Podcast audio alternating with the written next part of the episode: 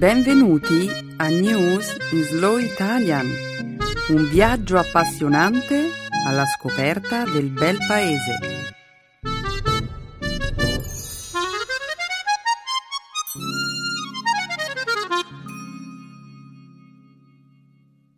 Oggi è giovedì 2 gennaio 2014. Benvenuti a News in Slow Italian.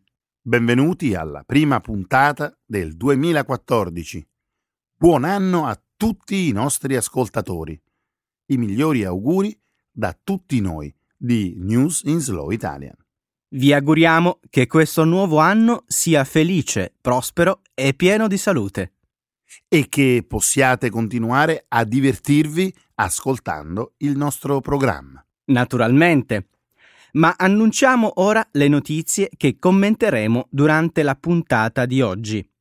Apriremo la trasmissione con la notizia degli attentati terroristici che hanno avuto luogo in Russia, causando la morte di 34 persone e il ferimento di 60. Commenteremo inoltre una nuova legge francese che stabilisce un'imposta del 75% sui redditi alti. Ricorderemo poi un famoso pianista e compositore polacco, autore di numerosi brani musicali che il nostro pubblico sicuramente conosce, che è venuto a mancare domenica scorsa. E parleremo infine della sorprendente scoperta di un dipinto di Van Dyck autentico che ha avuto luogo nel corso della trasmissione televisiva della BBC Antique Roadshow. Perfetto. E di che cosa parleremo nella seconda parte della trasmissione? Nel segmento dedicato alla grammatica italiana ospiteremo un dialogo ricco di esempi sul tema grammaticale di questa settimana, le costruzioni passive con i verbi venire e andare, e come di consueto concluderemo poi il programma con lo spazio dedicato alle espressioni idiomatiche. L'espressione che abbiamo scelto di approfondire oggi è essere o sentirsi in vena. Grazie Emanuele. Sei pronto per cominciare la nostra prima trasmissione del 2014? Sono super pronto. Benissimo. Allora, diamo il via allo spettacolo.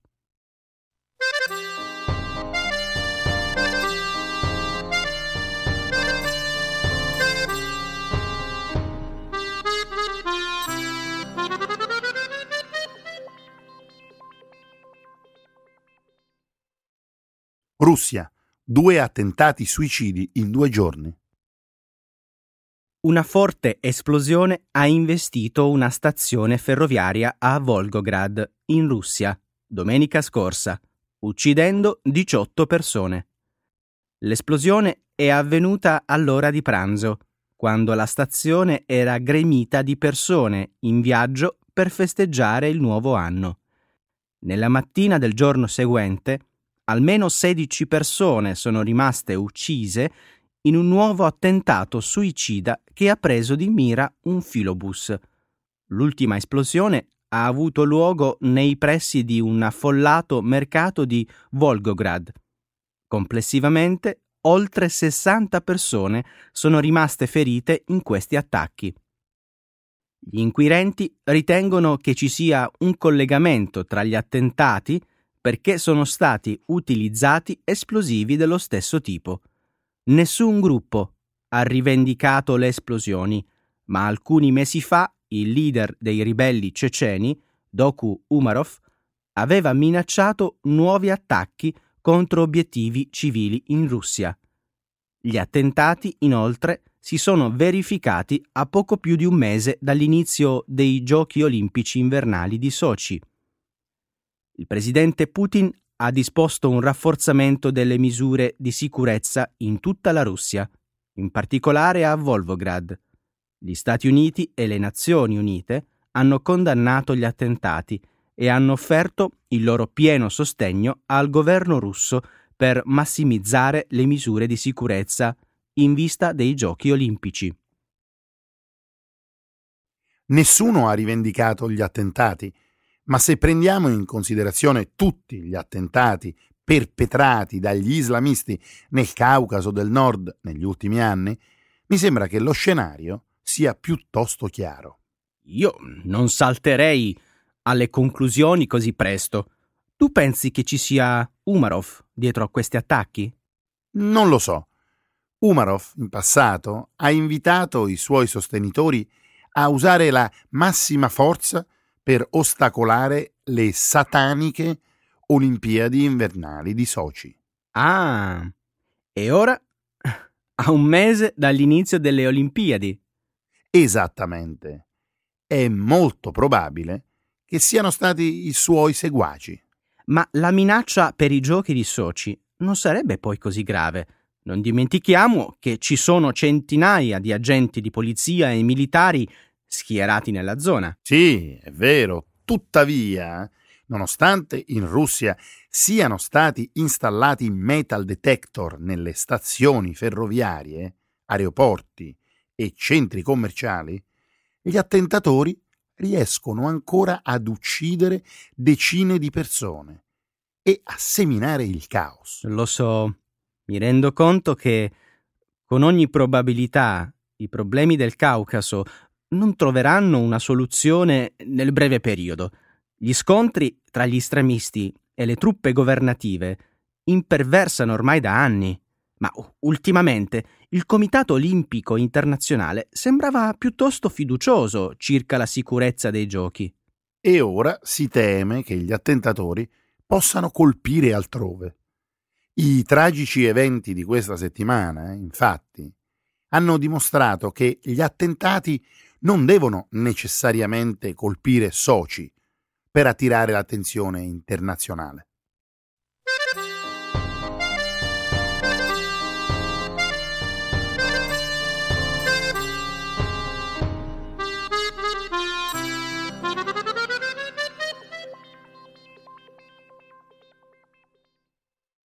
Aumentano i consensi in Francia per l'aliquota fiscale del 75%. La Corte Costituzionale francese ha approvato la scorsa domenica la proposta del presidente Hollande per tassare con un'aliquota del 75% i redditi sopra il milione di euro. Nel quadro della proposta, l'imposta rimarrà in vigore per due anni e sarà applicabile al reddito percepito nel corso di quest'anno e del 2014. La proposta iniziale che prevedeva di tassare le persone fisiche che percepiscono un reddito superiore a un milione di euro, era stata dichiarata incostituzionale lo scorso dicembre dal Consiglio Costituzionale. L'attuale proposta è stata modificata in modo che siano le aziende a pagare l'imposta del 75% sugli stipendi che superano il milione di euro l'anno.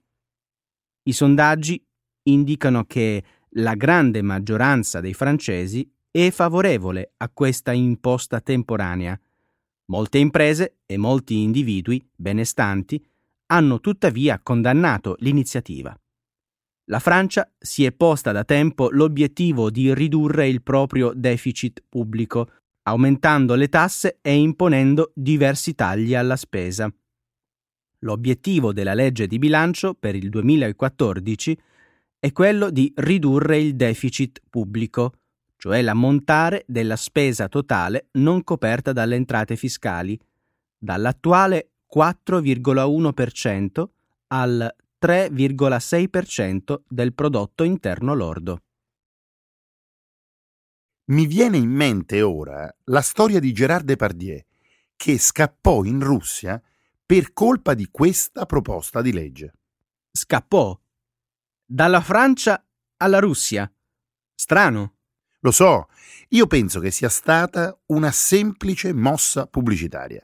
Depardieu, alla fine, è andato a vivere in Belgio e non in Russia. Ed è probabilmente felice in questo momento.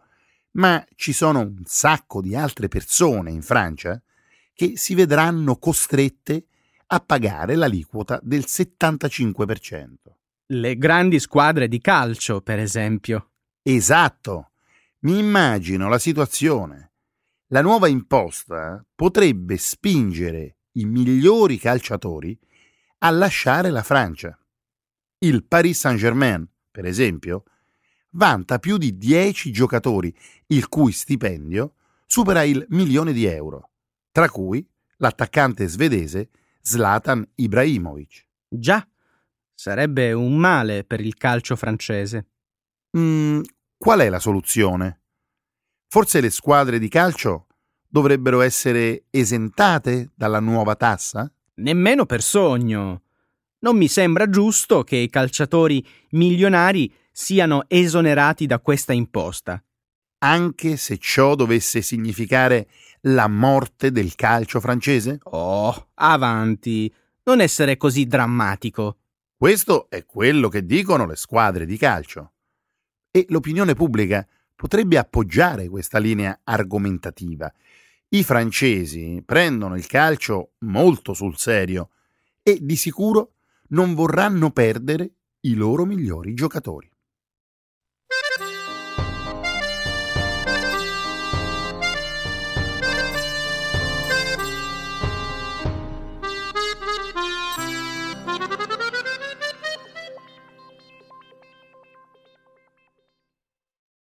Famoso compositore polacco muore a 81 anni. È morto domenica scorsa, all'età di 81 anni, il pianista e compositore polacco Wojciech Kilar, dopo una lunga malattia. La cerimonia di sepoltura avrà luogo sabato prossimo a Katowice, la sua città natale, nella Polonia meridionale.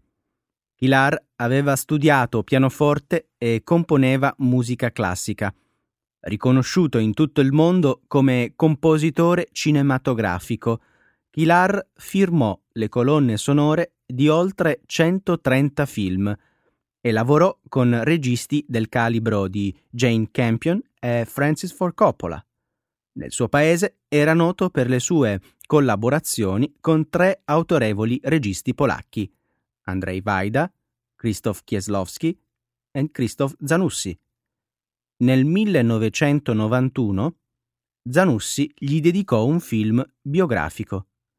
La sua opera di composizione include La nona porta di Polanski e il film vincitore di tre premi Oscar Il pianista. Nel 1992 il Dracula di Bram Stoker, diretto da Coppola, gli valse il premio della Società Americana dei Compositori, Autori ed Editori per la miglior colonna sonora. Devo ammettere che non conoscevo il suo nome, ma dopo aver visto ciò che ha scritto, mi vengono in mente alcuni splendidi brani. Ricordo in particolare il tema musicale de Il pianista. Quel film ha vinto l'Oscar per la migliore regia e la migliore interpretazione maschile non credo che ciò sarebbe stato possibile senza quella musica. Dopotutto, è la storia di un pianista, quindi la musica svolge un ruolo essenziale nella trama. È un film bellissimo. Mi chiedo se ascoltare quella musica possa rivelare qualcosa sul carattere del suo autore. Naturalmente. Di fatto, è interessante che tu abbia menzionato questo tema, perché una volta Coppola chiese a Kilar che cosa ci volesse per comporre una musica così bella e Kilar rispose Bisogna vivere a Katowice. Il che significa che la sua musica è profondamente polacca? In un certo senso, immagino di sì.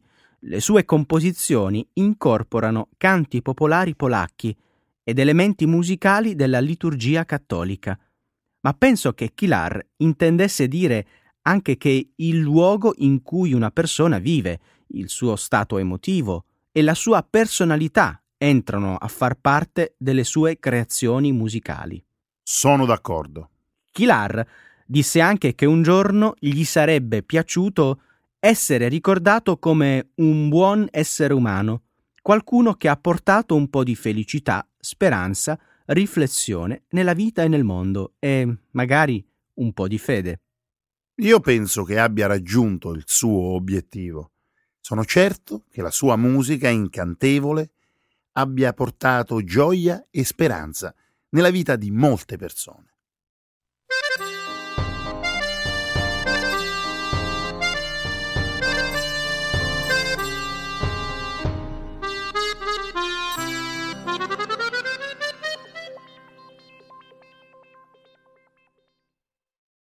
Ritratto di Van Dyke, scoperto grazie al programma TV della BBC Antiques Roadshow. È stato riconosciuto come un Van Dyke autentico, un dipinto che era stato portato al programma televisivo della BBC Antiques Roadshow. Si stima che il valore attuale del dipinto, che era stato acquistato dal suo proprietario, un sacerdote di Nottingham, padre Jamie MacLeod, per 400 sterline, circa 660 dollari, sia in realtà di circa 400.000 sterline. L'opera è il dipinto più prezioso che sia mai stato identificato durante i 36 anni di storia della trasmissione. Padre Jamie aveva portato il dipinto sul set di Antiques Roadshow affinché fosse valutato professionalmente. La prima a sospettare che si trattasse di un'opera autentica dell'artista fiammingo è stata la conduttrice della trasmissione. Il quadro è stato poi analizzato da un esperto di Van Dyke, che ne ha confermato l'autenticità. Il dipinto è il ritratto di un magistrato di Bruxelles. Van Dyck è stato il principale pittore di corte in Inghilterra durante il regno di Carlo I ed è considerato uno dei maestri dell'arte del XVII secolo. Confesso di non essere un grande fan dei programmi televisivi dedicati all'antiquariato. La gente di solito porta in tv roba vecchia, sperando che abbia qualche valore. E allora? Che c'è di male? Io penso che a volte un oggetto può avere un grande valore anche se dal punto di vista monetario non vale molto. E allora perché metterci sopra un cartellino con il prezzo? Non è sempre una questione di soldi. A volte l'oggetto appartiene alla famiglia da generazioni e i proprietari non ne sanno molto, quindi decidono di portarlo allo show per scoprire qualcosa di più sul tema. Ho capito. Nella speranza di svelare un grande mistero. Sì, e a volte ci sono delle sorprese, come in questo caso con il dipinto di Van Dyke. D'altra parte, che succede se un oggetto che appartiene alla famiglia da generazioni non vale nulla. Non ti interessa più? Lo butti via? Non deve necessariamente essere così, Stefano, ma suppongo che sia una scelta individuale.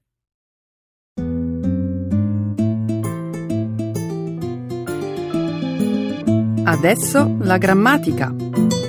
Per capire le regole di una lingua poetica.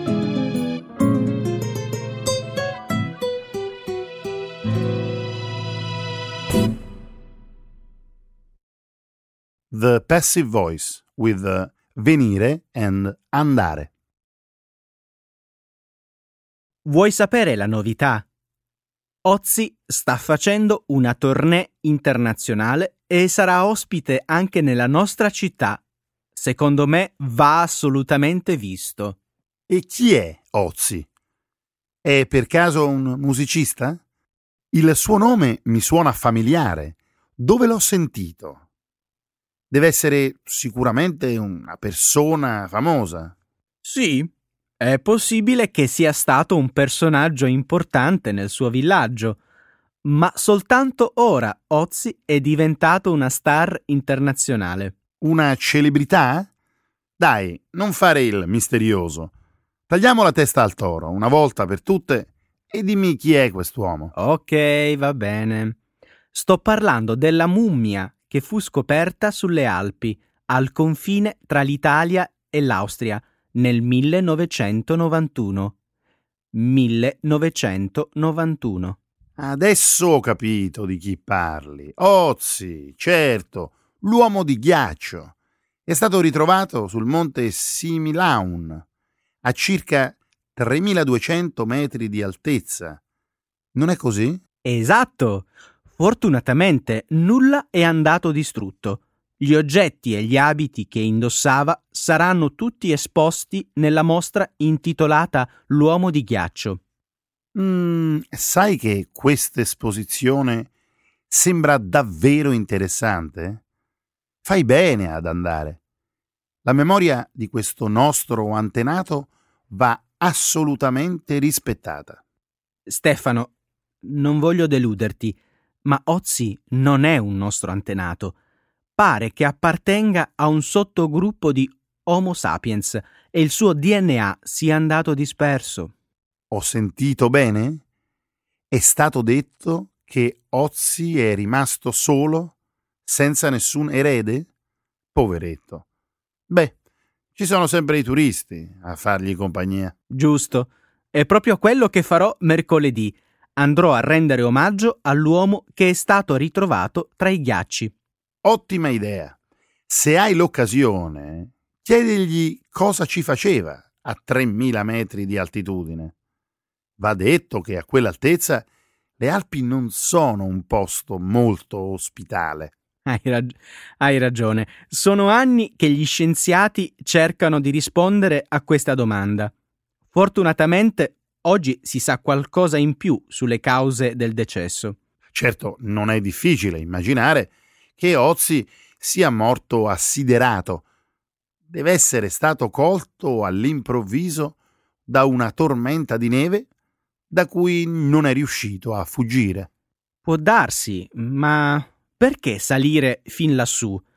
In realtà sembra che si sia trattato di un omicidio. Pare che la ferita letale sia stata causata da una freccia sulla spalla. Vuoi dire che Ozzy è stato assalito? Forse era salito lassù per scappare da qualcuno che lo inseguiva. Sì, è molto probabile. Le ferite sulle mani e le contusioni nel corpo potrebbero essere la prova di una lotta avvenuta 24 ore prima del decesso. Wow! Un omicidio preistorico. Peccato che non sarà possibile fare giustizia sarebbe difficile trovare i colpevoli. Già, Ozzy, la vittima, e al tempo stesso l'unico superstite giunto intatto fino ai giorni nostri. Paradossale, vero? Ecco le espressioni, un saggio di una cultura che ride e sa far vivere forti emozioni.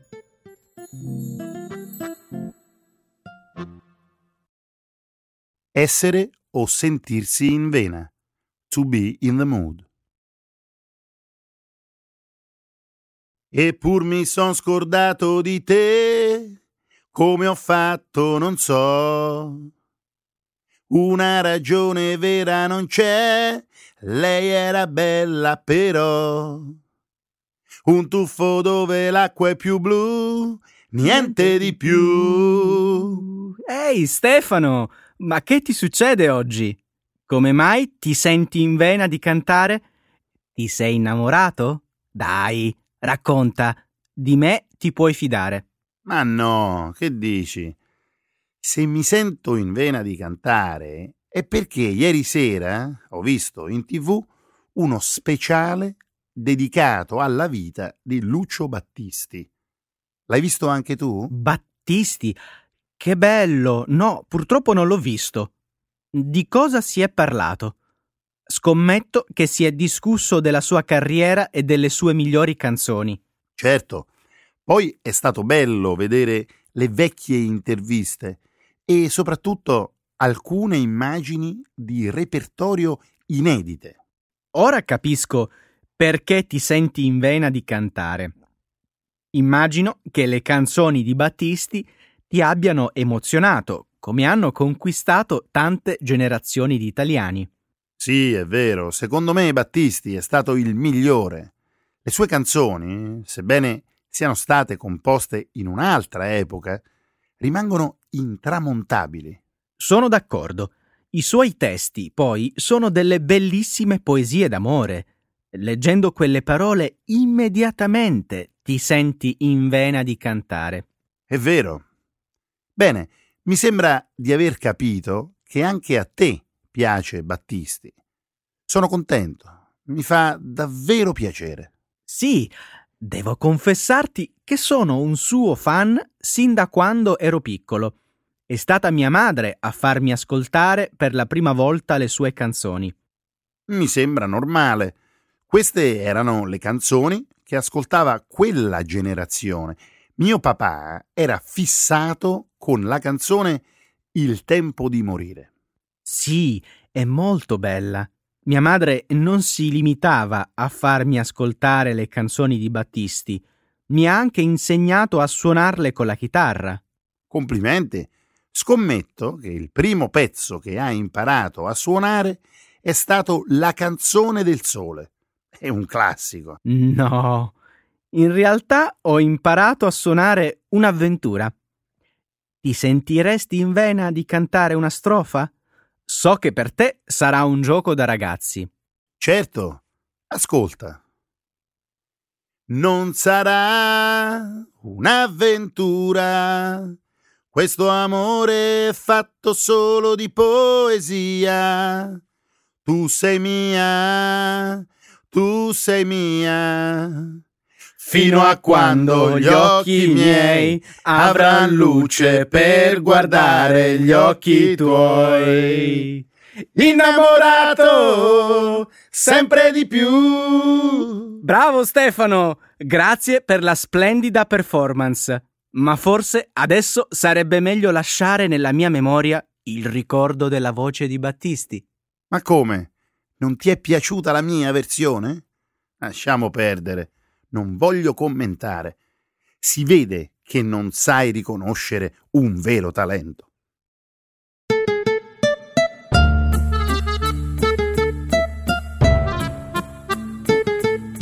Grazie per averci ascoltato nella prima puntata del 2014.